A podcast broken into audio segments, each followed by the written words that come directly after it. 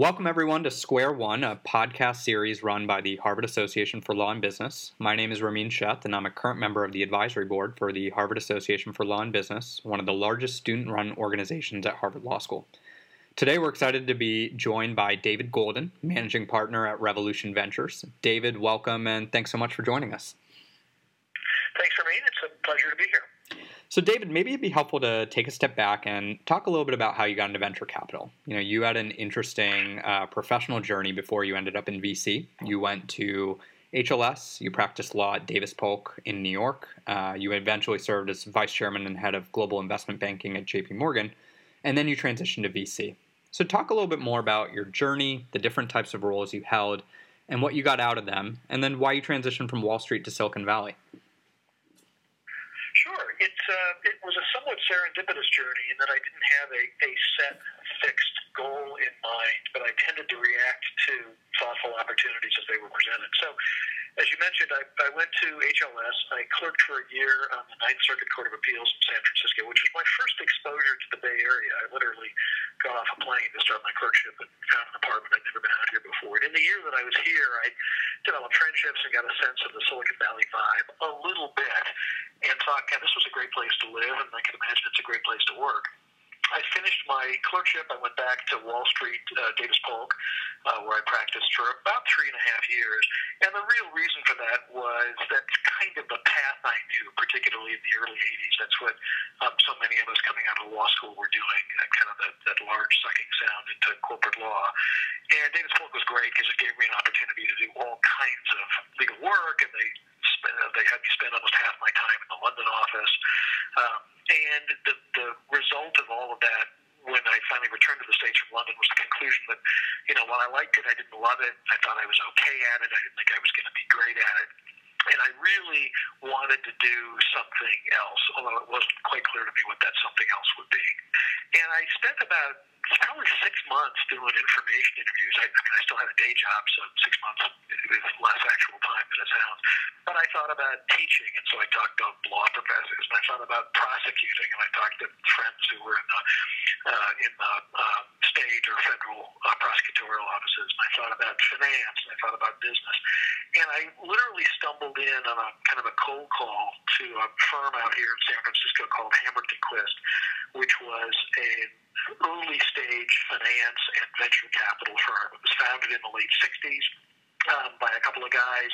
Um, they happened to be around to take companies like Apple Computer and Genentech and Adobe Public. I didn't, I didn't know anybody there. It was literally a cold call. I was requesting an information interview. And I went in for a twenty-minute interview, and I spent an hour and a half with that guy, and then he had me meet another guy, and he had me meet another guy. Anyway, I walked out of there at five that afternoon. Um, and I thought that was that was telling because I genuinely liked everybody that I had met. And I didn't know a lot about finance. I certainly didn't know a lot about entrepreneurial finance. Uh, but they were trying to develop a bigger practice in the mergers business. I had done a fair amount of merger work, and it seemed like there was going to be a mutually symbiotic relationship. I could help them build an understanding of, of mergers, and they could sort of teach me corporate finance and entrepreneurial finance along the way. And in the course of our discussions over a few months, as they were trying to figure out what to do with me, uh, the stock market crashed. This was October of eighty-seven. And so all of my Davis Polk buddies thought I was just crazy. You know, I mean, they're naturally a risk-averse bunch, and they thought I, you know, I'd last three months there. But it was probably a testament to how much I wanted to do something different that I ended up accepting their offer, and I, I joined them in uh, late uh, nineteen eighty-seven. Um, And I started just as a punk associate. We were building mergers business among, you know, small public companies, large private companies. And um, after about ten years or so, I had slowly worked my way up. I was running the investment bank now at Hambrecht and Quist. We had gone public, so we ourselves were a small publicly traded company. Uh, Chase Manhattan came knocking on the door. This was nineteen ninety-nine, and they uh, they bought the firm. And I suddenly found myself uh, as a division of a very large money center bank. And within nine months of that, uh, J P Morgan merges, merges with Chase, and I found myself uh, running an even smaller division of a much larger bank. And what transpired, this was now two thousand, we're coming into the dot-com crash in two thousand one, and it really became the perfect storm for me. Um, we we were now, as I said, a small part of this very large uh, financial institution. Um, tremendous pressure to integrate everything. So while Chase had let us remain sort of autonomous, J P Morgan Chase was not going to let us do that. There was always the usual scramble for, you know, who's going to have which job and who's going to have which authority. In the middle of all of that, um, two other disasters emerged. One, my, my good friend and business partner who had recruited me to Hambrecht and Quist back in um, Uh, nineteen eighty-seven, when we were, when I first started discussions, a gentleman named Dan Case uh, passed away from uh, terminal brain cancer in his mid forties. And in the middle of all of that, um, the uh, dot-com bubble burst. Um, there basically was very little investment banking work in the world, which I knew, and you know, jobs were, were essentially melting away. So I found myself within about eighteen months running the global tech, media, and telecom practice for J P Morgan. Uh, commuting to New York almost every week, uh, scrambling in the inevitable H R tug of war that exists in these very large organizations.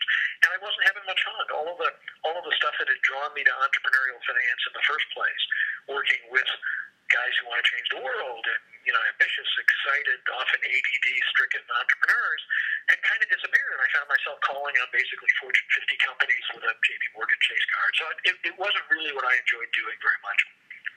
In the meantime, so now it's sort of two thousand four, two thousand five, um, Steve Case, one of the A O L co-founders who I had gotten to know over the decades because Dan Case, my Hambrecht and Quist uh, partner, was his older brother, um, was also a, a little bit in the wilderness. It was after the A O L Time Warner merger had been foundering. He found himself uh, trying to figure out what he wanted to do next, and he reached out and he had this idea for Revolution. And he said, I want to make, you know, big bets, uh, disruptive industries, stage agnostic, mostly my money. Um, do you want to join me? And I said, that sounded like fun. It was just the right right timing for me, right timing for him. And so we formed Revolution in two thousand five. And by two thousand ten, we had uh, evolved the firm to much more of a conventional um Uh, asset management business. Uh, we raised an institutional fund uh, where we're still the largest investor, but we've taken money from, you know, universities and endowments and pension funds and things like that. And then in two thousand thirteen, we raised an early stage uh, fund, which is the fund that uh, I manage uh, with three other people. Um, and then uh, about nine months ago, we raised another late stage growth equity fund. So well, it was a long-winded story, but we're now Uh, running a, a small uh, venture capital growth equity firm with about a billion and a half under management. And that was the circuitous path that got me to uh, to where I am today. Yeah, and I think one of the thing, one of the cool things about Revolution actually is, is um, you know, in the founding D N A, you've got this kind of operator as well as a, you know, seasoned finance, entrepreneurial finance type, uh, type intertwine. Um, and then what you also have is you have, you know, venture, you have growth equity, you have a place called um, an investment portal called Places, which I hope we talk about a little bit more. But, you know, talk a little bit more about Revolution. I think, you know, other than the things I just mentioned, some of the things that, you know, I found interesting and differentiated about the firm is, you know, two two main things. You know, one is the brand that your team has really developed around this, you know, rise of the rest concept, right? Essentially focusing less of the portfolio on overserved regions like Silicon Valley, San Francisco, you know, New York, Boston. Um, and instead finding companies from, you know, across the nation. And I think another thing is that's interesting and a little bit differentiated is having a strong D C-based presence, you know, which now more than ever right. uh, seems to be valuable, both, you know, because of the current political climate as well as because of, you know, how integral regulatory strategy has started to become for startups that are really trying to displace, you know, large legacy incumbents. So talk a little bit more, you know, about Revolution um, and its evolution over a little, you know, over a period of time, sure. The investment thesis and, and why you guys have really over-indexed outside the Valley. Yeah, um, happy to. So the investment thesis has not really changed since um, Steve had the original kind of blueprints for what he wanted to do. And by that I mean he wanted to take capital and he wanted to back entrepreneurs who were working in pre-existing markets where, where consumers or businesses were already spending billions of dollars, but where the incumbents were, you know, fat, lazy, and happy and kind of looking the other way, so that when the founder showed up with usually some technology in his pocket that allowed him to do things faster, better, cheaper, um, at some point the incumbents would wake up and go, oh my God, look what's going on over here. And that would provide a, a, a natural kind of pricing umbrella for what we wanted to do. We wouldn't have to invent a new market.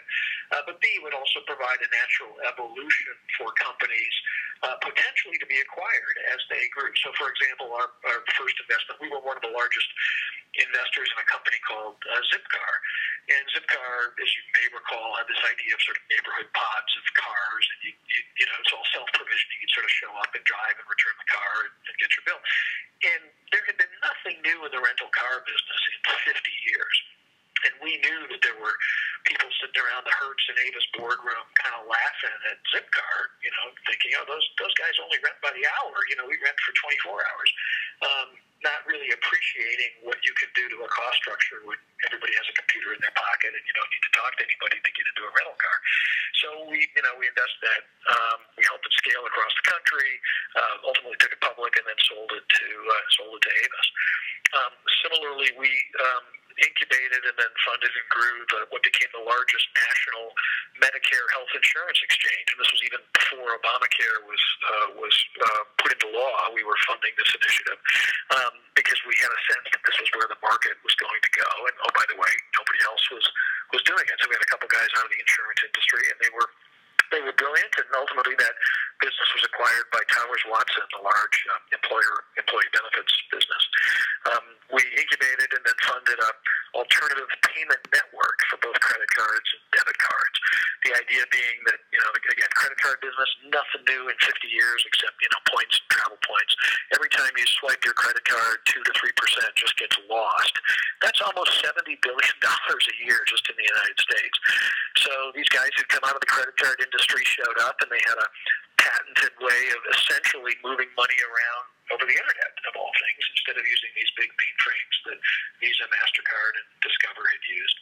Um, so we uh, we incubated that, grew that, ultimately sold it to American Express, where they're using it in uh, in China, where they lack the infrastructure of those large um, mainframe computers. So that was always the investment thesis. After we take, took other people's money, we bifurcated a little bit, so we had a later stage effort, we have an earlier stage effort. So I, I typically invest, you know, first into these companies, Series A and Series B uh, rounds, you know, typically writing a five to ten million dollar check. My colleagues on the, on the growth equity side of the house will write, you know, twenty-five, thirty, forty million dollar checks into their companies. But the underlying investment thesis, you know, disruptive ideas, big markets, uh, has not changed. A couple things have changed, however, and that's that, that highlights the two areas, uh, I mean, that you touched on. One is, um, I've been out here in Silicon Valley for over a quarter century, and it's a great place to be, uh, particularly if you're in the venture business, because the information flow is so efficient. It's really very hard to do things in stealth mode. Everybody kind of talks to everybody, and you can get pretty smart about an industry and competitors in a market without too much effort, particularly if you've been out here for a long time. On the other hand, uh, capital is almost as efficient as information. So there are great venture firms out here, lots of them, and there are great entrepreneurs out here, lots of them. Uh, but it's very, very competitive, and in my judgment, more often than not, opportunities to invest are almost always priced to perfection.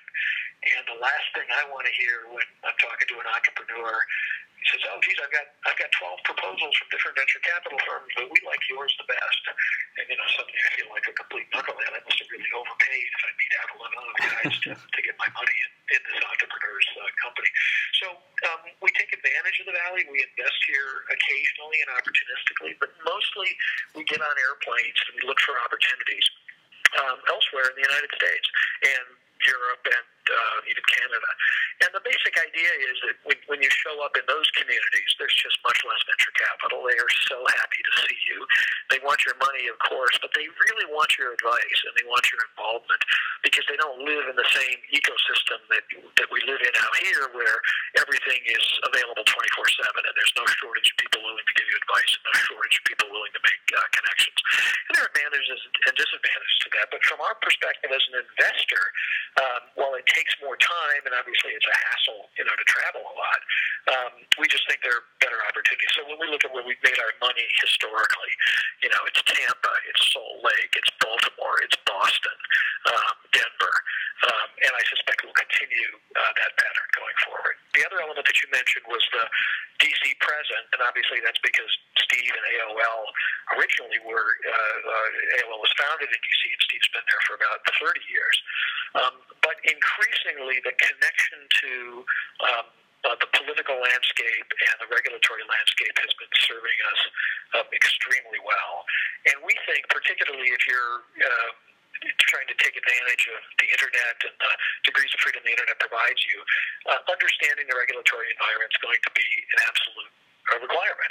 Uh, you know, you didn't you didn't really need that for an app, but the next wave of the Internet, which really contemplates involvement in much more complex business processes, whether it's healthcare or education or financial technology, those are all regulated to death at state, local, and federal levels. And being able to navigate that, um, we think it gives us a competitive advantage for a lot of the entrepreneurs that we work with. One of my partners, actually my general counsel, was a gentleman named Ron Klain, also a graduate of the law school, um, former chief of staff to, to Vice President Biden, former chief of staff to Vice President Gore, is about as knowledgeable in navigating the federal regulatory landscape as anybody I've ever met. And we, he spends a lot of time with our portfolio companies as they're planning different growth strategies, giving them advice on what to do to avoid um, pitfalls that seem obvious to him but are not obvious to entrepreneurs. Yeah, no, I think I think that's right. I think the um, a couple, a, a lot of the things you said there, we could you know kind of continue the conversation on. I really like the idea of the winner's curse, especially for you know the rise of the rest. Um, being in Atlanta myself, I think one of the things that I see for, uh, and having spent a year out in the Valley before I came back, you know, out here, one of the things I see a lot is um, startups out here or startups on the East Coast, even comparatively to the Valley, there there isn't necessarily price for perfection, right? And uh, fundamentals or why people invest in startups out here happen to be different. You know, on the East Coast and especially here in the Southeast, there's a lot of focus on revenue traction. Um, whereas, at, you know, the Silicon Valley startup I was at, we had raised over, you know, double-digit million dollars uh, with uh, with really a pre-revenue focus, right? So it's a very different investing well, environment. It's a very different environment, and I've met entrepreneurs who've been coached that way, you know, because we have an office both out here and in D C. This was a couple of years ago. We met one team, and they were very thoughtful, and they did their presentation, and they had, you know, financial forecast in the uh, uh, in their presentation. And I ran into them about a month or two later out here, and I think they'd forgotten that we had met, um, and we were watching the presentation out here, and all the financial information had disappeared. That was going to be the least the least informative basis on which to make an investment decision once you got to Silicon Valley. So yeah, so go figure. It's no, it's it's it's funny, right? It's it's always a little bit concerning too, because I think sometimes in this kind of environment, you feel that companies are raising really the next round almost for financial arbitrage. They're raising the next round to get to the next round, and and I think the other piece about capital is. Capital doesn't solve your problems. It's it's a multiplier, right? It's either going to accelerate your issues, it's going to accelerate your successes, but it, capital in and of itself doesn't um, doesn't answer you know answer your issues. And I think what you know what I'm interested in, and um, in terms of what you're seeing, especially with kind of focusing outside the Valley, having uh, you know a, a strong regulatory in-house knowledge base. You know, I'm curious as to what the next you know technology wave that you're most excited about is, right? You've You've had the unique experience of, you know, being at the highest levels of both finance and technology. And I, I think when you overlay technology development and financial cycles, you see a pretty interesting trend, right? With the market and financial cycles, there's a lot more volatility, especially in the short term as consumer sentiment wavers. But in tech product cycles, you know, progress comes at a pretty steady pace and in a consistent manner, right? Every ten to fifteen years, there's a new fundamental breakthrough in, in tech products. And, and these time horizons all have a gestation phase and a growth phase. And in each of these life cycles, there's a platform that goes mainstream. Applications are built on top of that platform. And it becomes a mutually reinforcing cycle, right? So we saw this with P C, the internet, mobile. Um, now I think we're on the cusp of you know, V R, A R. You know, which tech wave do you think is, is going to be the next real wave to hit? And, you know, for you as an investor, which industries, if, if any, are you most focused on? So we're all products of our uh, of our experience, and my partners and I sit around the table. We naturally gravitate to different ideas and different industries that we like. So, you know, I was in Hambrecht and Quist and J P Morgan for almost eighteen years, and I've become a pretty good finance geek, um, sometimes a little too myopic, but I tend to gravitate toward fintech companies that come in, uh, come into the shop, and I tend to spend more time with those just because I have a basic understanding of kind of the underlying premise of the business And then, of course, there are, you know, an infinite number of flavors and business models that get superimposed on that.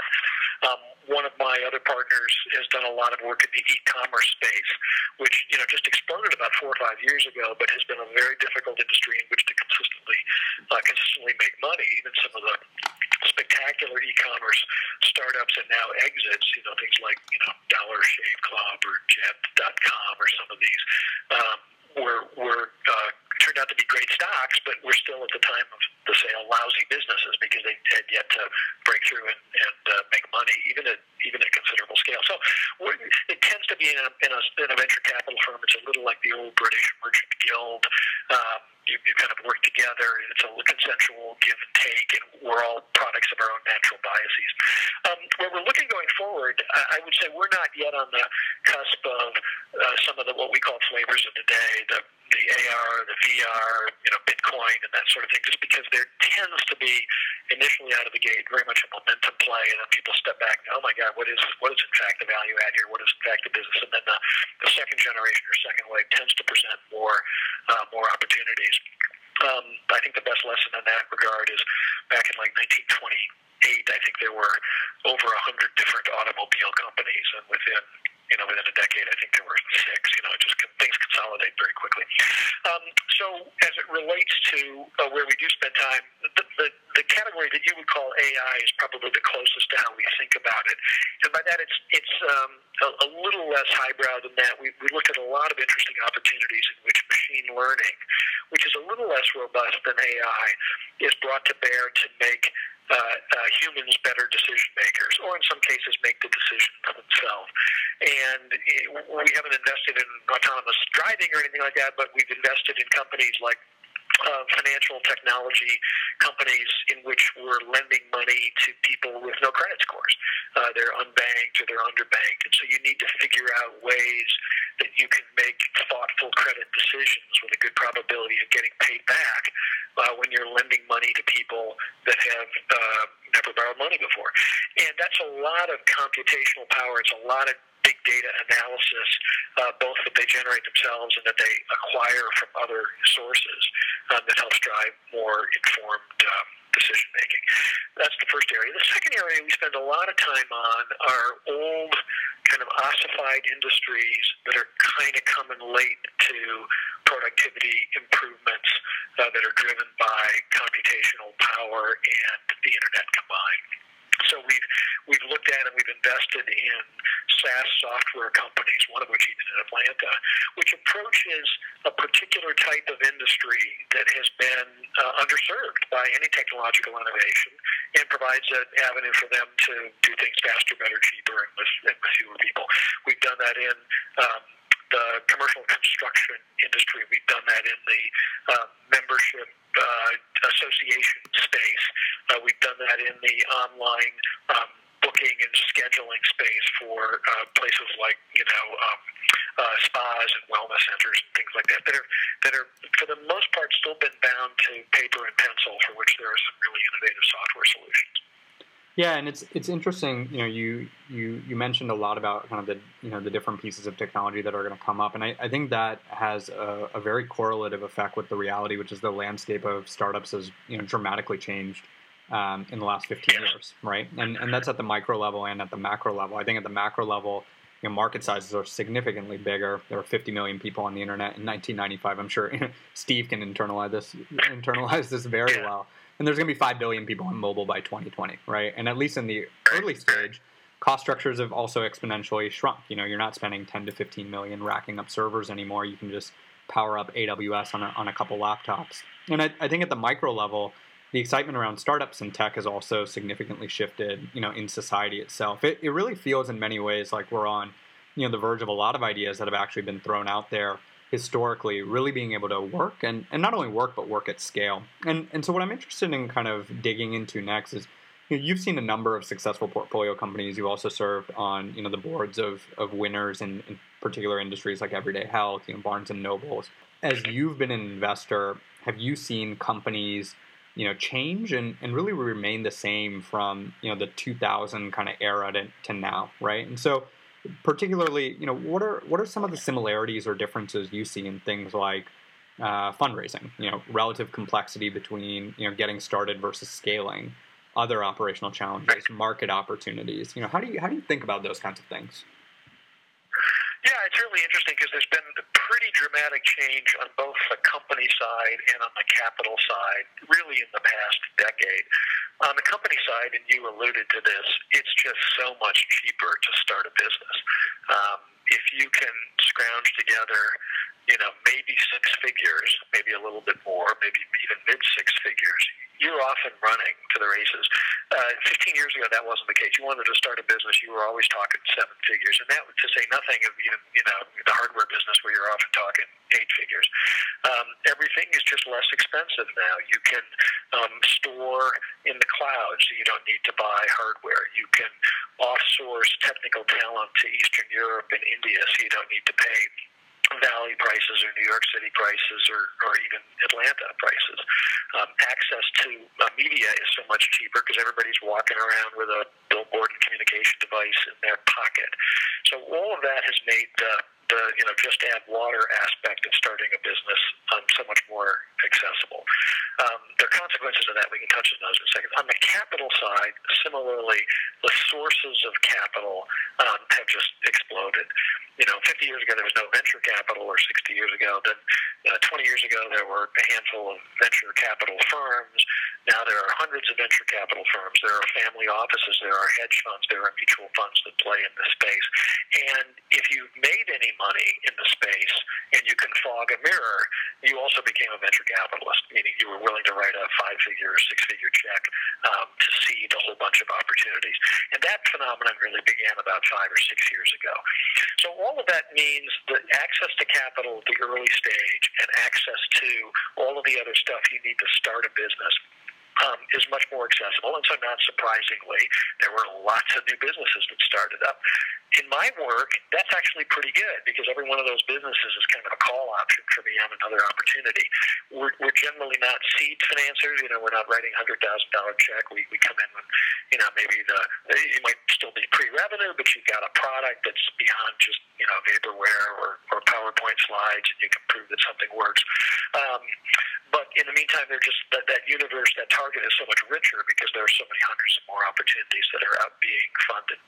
The capital gets a little trickier because for every one of those angel investors, you know, who could write a check because they could fog a mirror, they suddenly realized that, you know, most companies actually consume capital for quite a while. And they were often being asked to write second, third, fourth checks. And it was, holy cow, I didn't realize that's what venture capitalists have to do. I thought it was sort of one and you're done.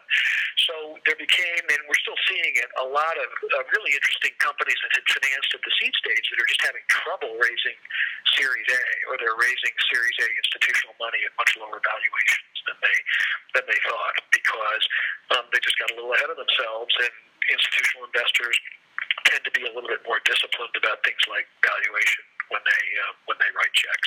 So there have been dramatic changes on both sides of that equation. I will still say this is the best country in the world uh, to be an entrepreneur or to be a, a venture capitalist because the opportunity sets on both sides are just so large, and I don't see that changing for some time to come. And so what's your general feel for going, what's going on in the venture markets today, right? So we touched on it a little bit, and, um, you know, there's a lot of interesting data out there. The markets have definitely cooled down, you know, since twenty fourteen, twenty fifteen. Um, but, you know, despite this cool down, L Ps seem more bullish about putting money in venture, and I think there are a couple underlying mechanics that point to why this may be, right? So more innovation is happening on, on the private side compared to public companies. There are material rounds to be a part of pre-I P O. A lot of the uh, institutional investors can get involved at the late stages and just much larger checks. Less companies are going public, so there's less opportunity. Interest rates are low. Um, and then the market sizes and, and kind of cost dynamics piece that we we touched on are, are increasingly favorable for new startups.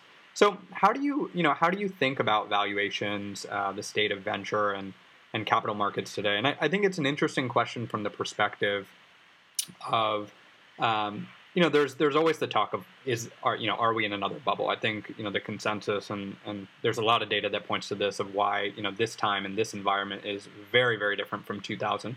You don't have the sheer level of just public shareholder exposure. Um, but I think the other piece that's that's interesting and, and that's often kind of thought about in this space is you know valuations can be you know a little bit overheated, a little bit underheated. But I think if you have the fundamental premise that the companies that are getting built now are really the, you know, the, the generational companies of the future. And, and they're not the ones that are going to monetize just on a favorable financing environment, like a, a favorable M and A or, or I P O climate. It's hard. It's hard to see actually how you can't, you're, you're not bullish on venture, um, because ostensibly the value that's going to be created is just going to be so large that it's not really going to matter in, in, in the grand scheme of things. So what's what's kind of your thought on that sentiment? What's your thought on what's going on in venture these days? I think it's a pretty good time to be a venture uh, capitalist. Uh, and I say that now as compared with twenty fifteen when I was still a venture capitalist, but it was just very difficult to put money to work. So I'm I'm managing a two hundred million dollars fund. My investors pay me to find good ideas and invest capital. And in twenty fifteen, I invested in just one new opportunity. I probably, you know, kicked the tires on several hundred companies, but only one could I get the sun, the moon, and the stars to align. And you go back and you look at the data, and I think in the second and third quarter of twenty fifteen, there was a unicorn being created, you know, a billion-dollar-plus valued private company every four days. And you go, you know, like, I just can't compete in this because it's clearly a frothy market, and unless I know I can get out in a frothy market, I don't want to get in in a frothy market. So things were just, it was just very hard to put money to work. That has clearly changed, and part of the reason for that is, and you touched on it, is exits are still hard to come by. Making money is still, you know, takes a lot of work, and they don't happen every day. And, you know, the number of I P Os in twenty sixteen, he, certainly tech-backed I P Os, I think you can count on two hands. It was, it was single digits. And so there, there was, you know, people were putting money in at these lofty valuations, but nobody was getting out. So that drove the value of the asset class, particularly late stage, but, but less so, it's still prominent.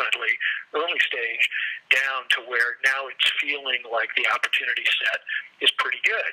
Because throughout this time, even in twenty fifteen, the, the companies were pretty good. Uh, the entrepreneurs were pretty talented. The ideas were very innovative. And as one of my partners says, yeah, it's a good company. It's just a bad stock because you don't think you can own it on a, on a term where you're going to be able to make money for your for your investors when, it, when it's time to get out.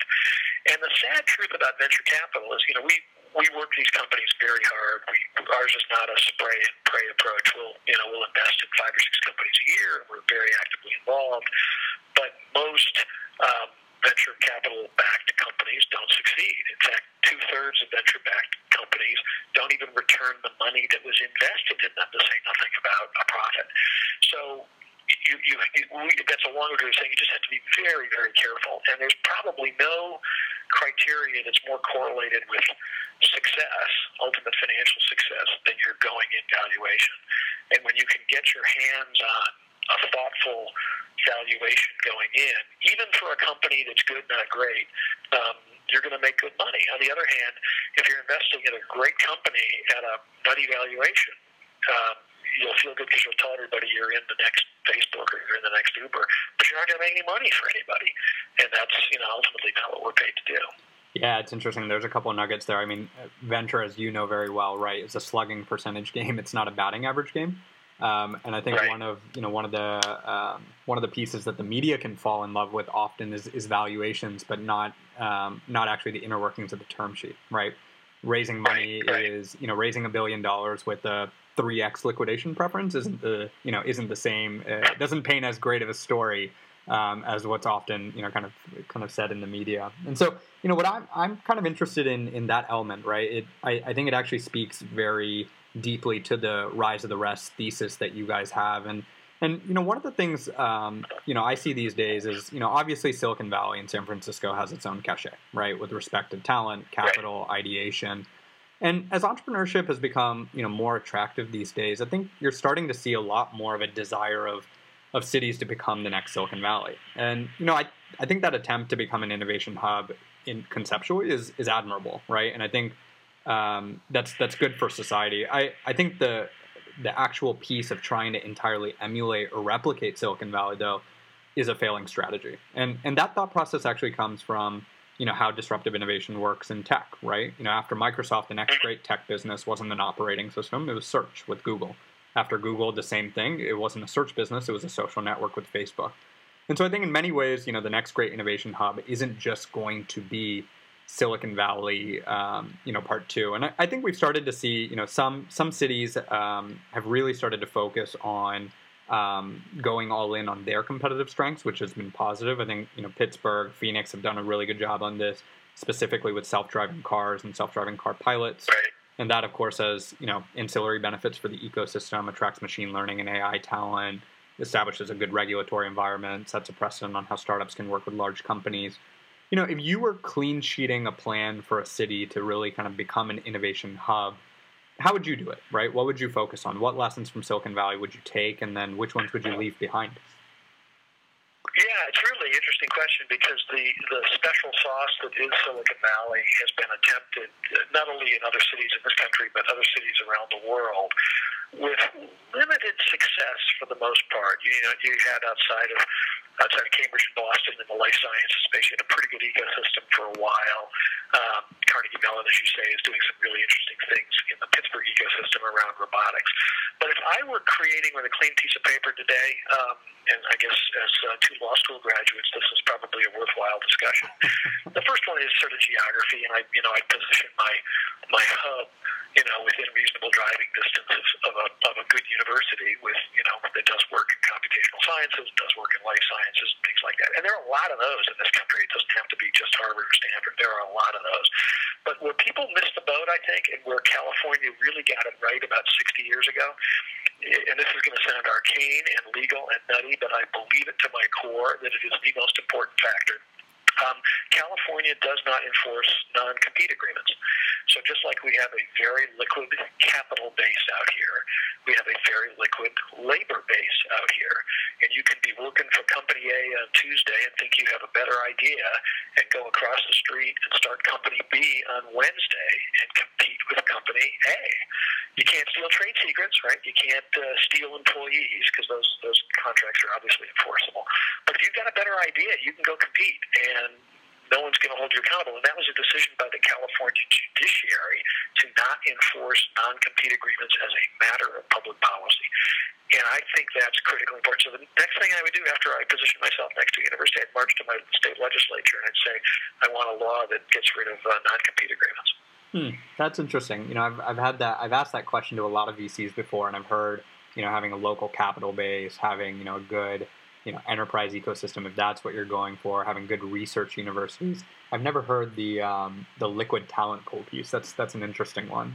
And I was going to say it's probably the answer you get from a Harvard Law grad. Yeah. But I, I genuinely, those other things are important. I actually think this is more important. Yeah, and I, I think that I think that makes a lot of sense, actually, because the next piece that I was going to talk on, which is I think one of the strongest, you know, multipliers for a startup ecosystem is actually being able to drive network effects, right? And so if you, you know, if we kind of follow that logic through, if you have a very liquid talent pool, um, you can really drive network effects to the perspective of, you know, formulation of new companies, new teams, et cetera, being able to form much faster. Um, in situations right. in which they might have been locked up, you know, had they had they failed. Um, I think right. I, you know it's, it's somewhat. I mean, it's somewhat. You mentioned Google and you mentioned Facebook as, as sort of leaders in their respective. Neither of those were first movers. You know, I think Google was the twelfth or fifteenth search engine, and there have been four or five other social uh, networks before Facebook. But the ability to start to get a little bit of traction and then attract talent, I think, was really helpful for both of those companies. That's exactly right. And I think actually, you know, these days to to kind of this question and pushing it forward, you know, there's an interesting phenomena also going on, you know, in the public markets and, and M and A that I think have some effect on, you know, cities and, and their potential as innovation hubs. You know, on, on the public market side, um, you know, for one, there's significantly less public companies today than a decade or so ago, right? We're down from nine thousand to four thousand and dropping. Um, and then right. in, in the M and A world, I think, you know, the heavy hitter public tech companies like the Facebooks, Amazons, Googles, et cetera, just have so much cash on their balance sheets that they're really creating a market for for large-scale M and A, for which previously, you know, to get liquidity, you had to go public. And I see the positive impact, you know, because companies can act at scale.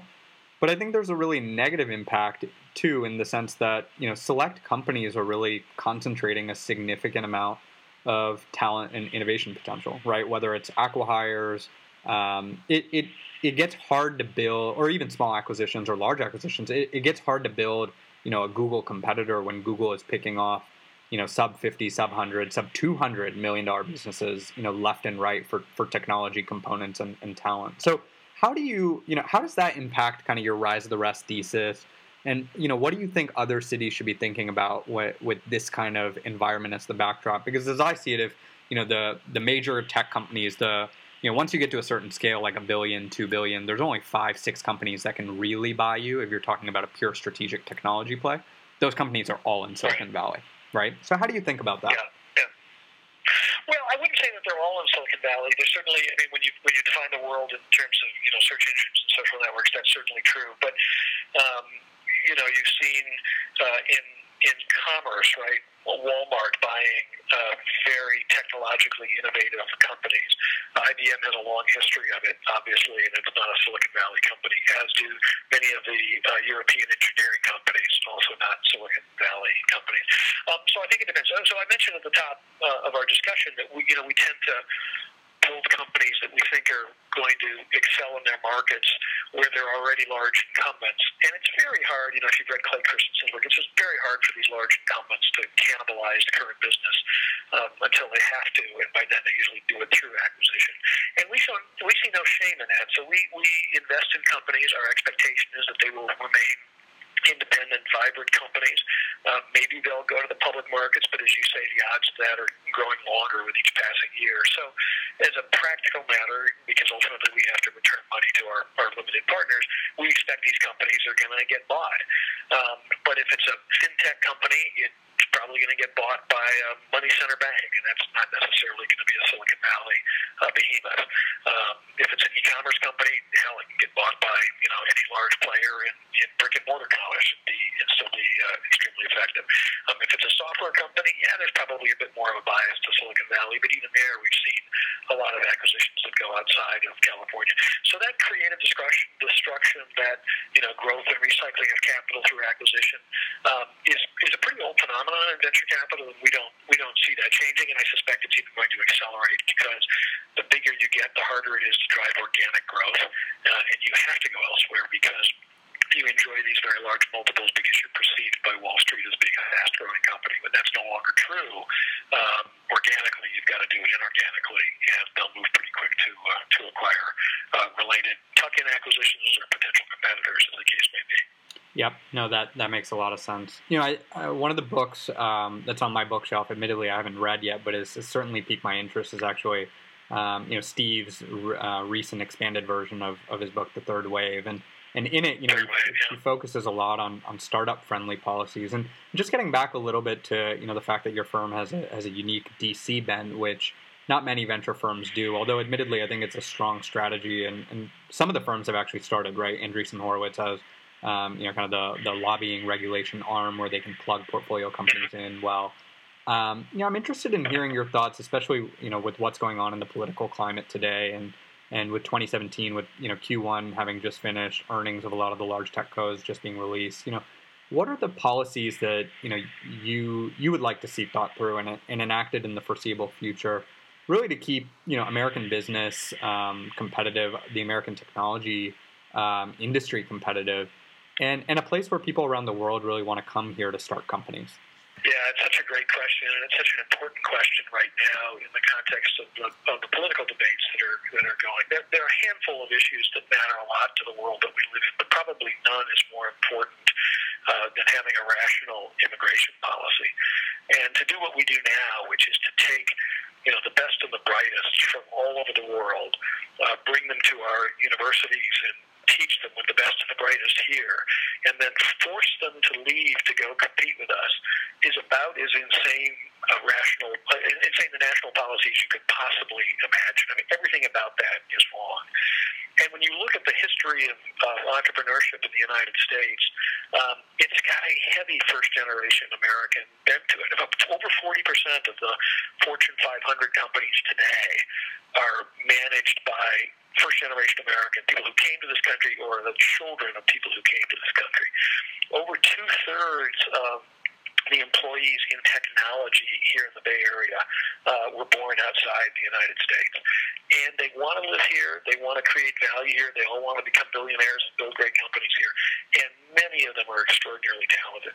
And to force them to leave armed with the intellectual capital that we have bestowed upon them uh, to go compete with us just makes absolutely no uh, no sense to me whatsoever. So that's, that's the first thing. Um, rational um, immigration policy uh, is extremely important to uh, entrepreneurial capital formation. On the second area, and Steve, my partner Steve Case, spent a lot of time on this um, in two thousand ten and two thousand eleven. Um, capital formation is really important for these companies. We talked about how the public markets have been increasingly inhospitable. A number of public companies has been shrinking. Um, Uber raises more money every day if you divide it out than Google raised as a private company before it ever went public.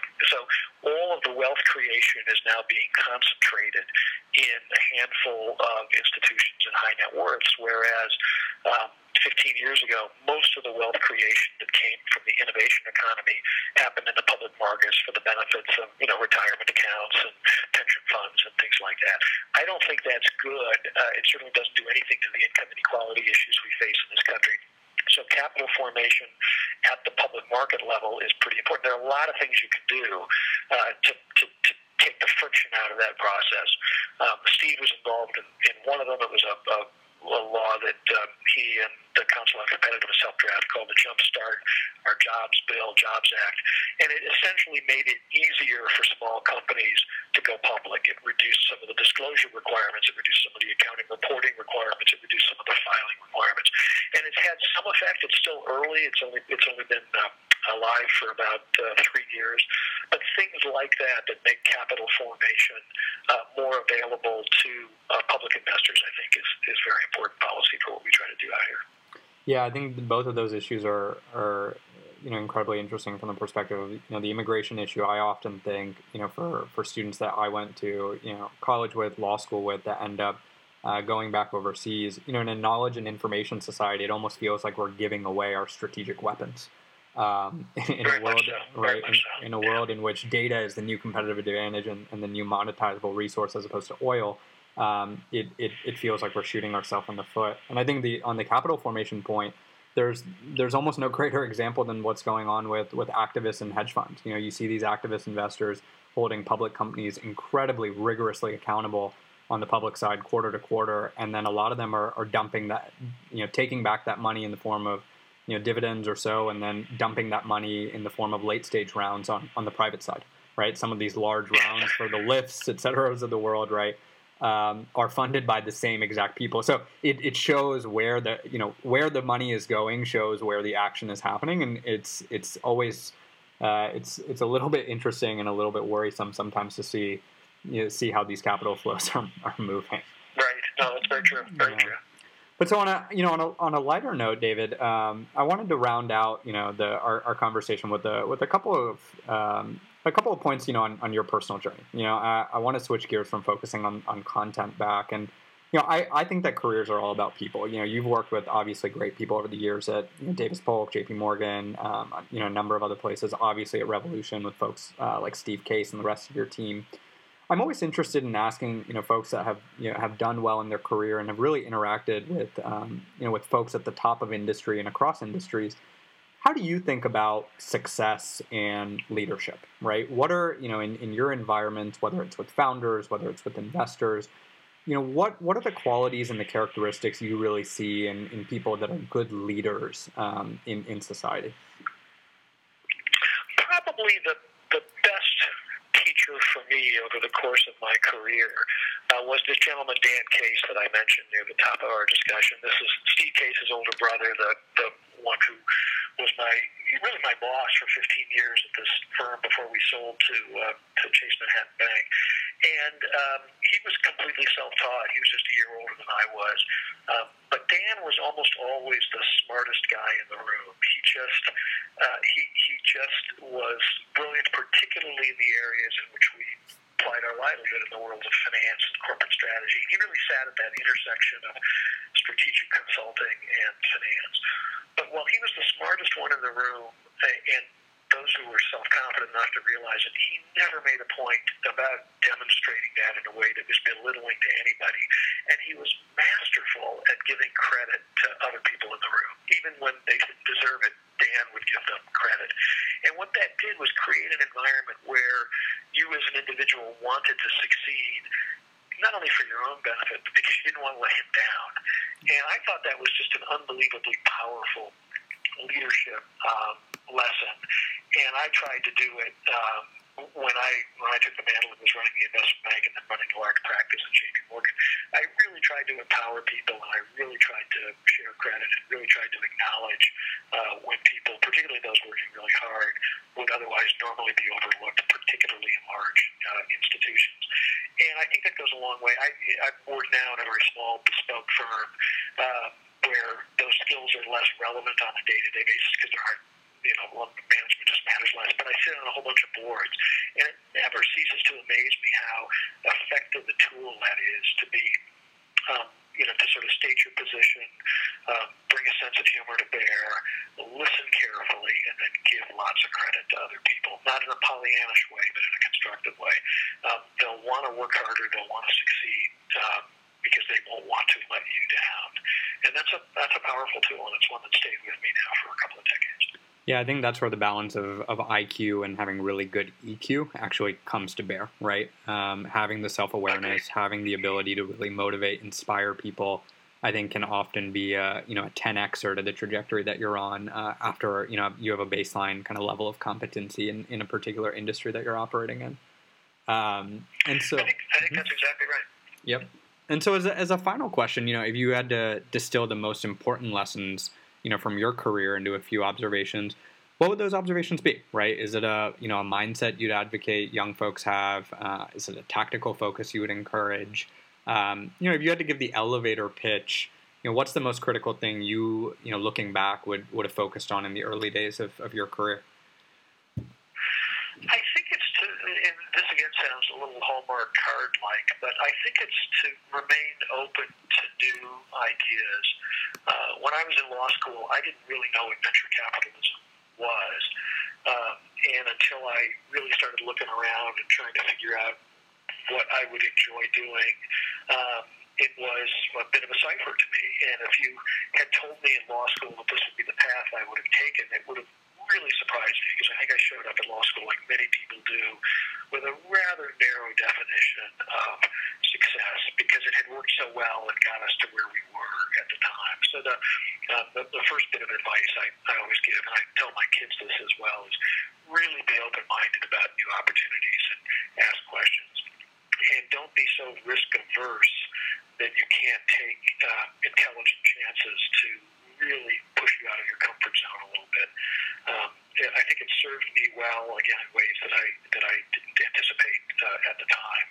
Uh, and I encourage uh, people, particularly young people who are really on the, the precipice of just starting that career climb, um, to do the same thing. Well, David, all very helpful information. You know, this has been such a fun dialogue, both on, on the substantive side as, as well as personal side. So, you know, thanks again. Thanks so much for taking the time, and, and this has really been great. Well, I mean, thank you. You're very kind. This is a lot of fun, and uh, I spend, as part of my day job, I spend a lot of time talking to uh, people who are quite a bit younger than I am, so I, uh, I enjoy it, and I look forward to the opportunities to do it wherever I can.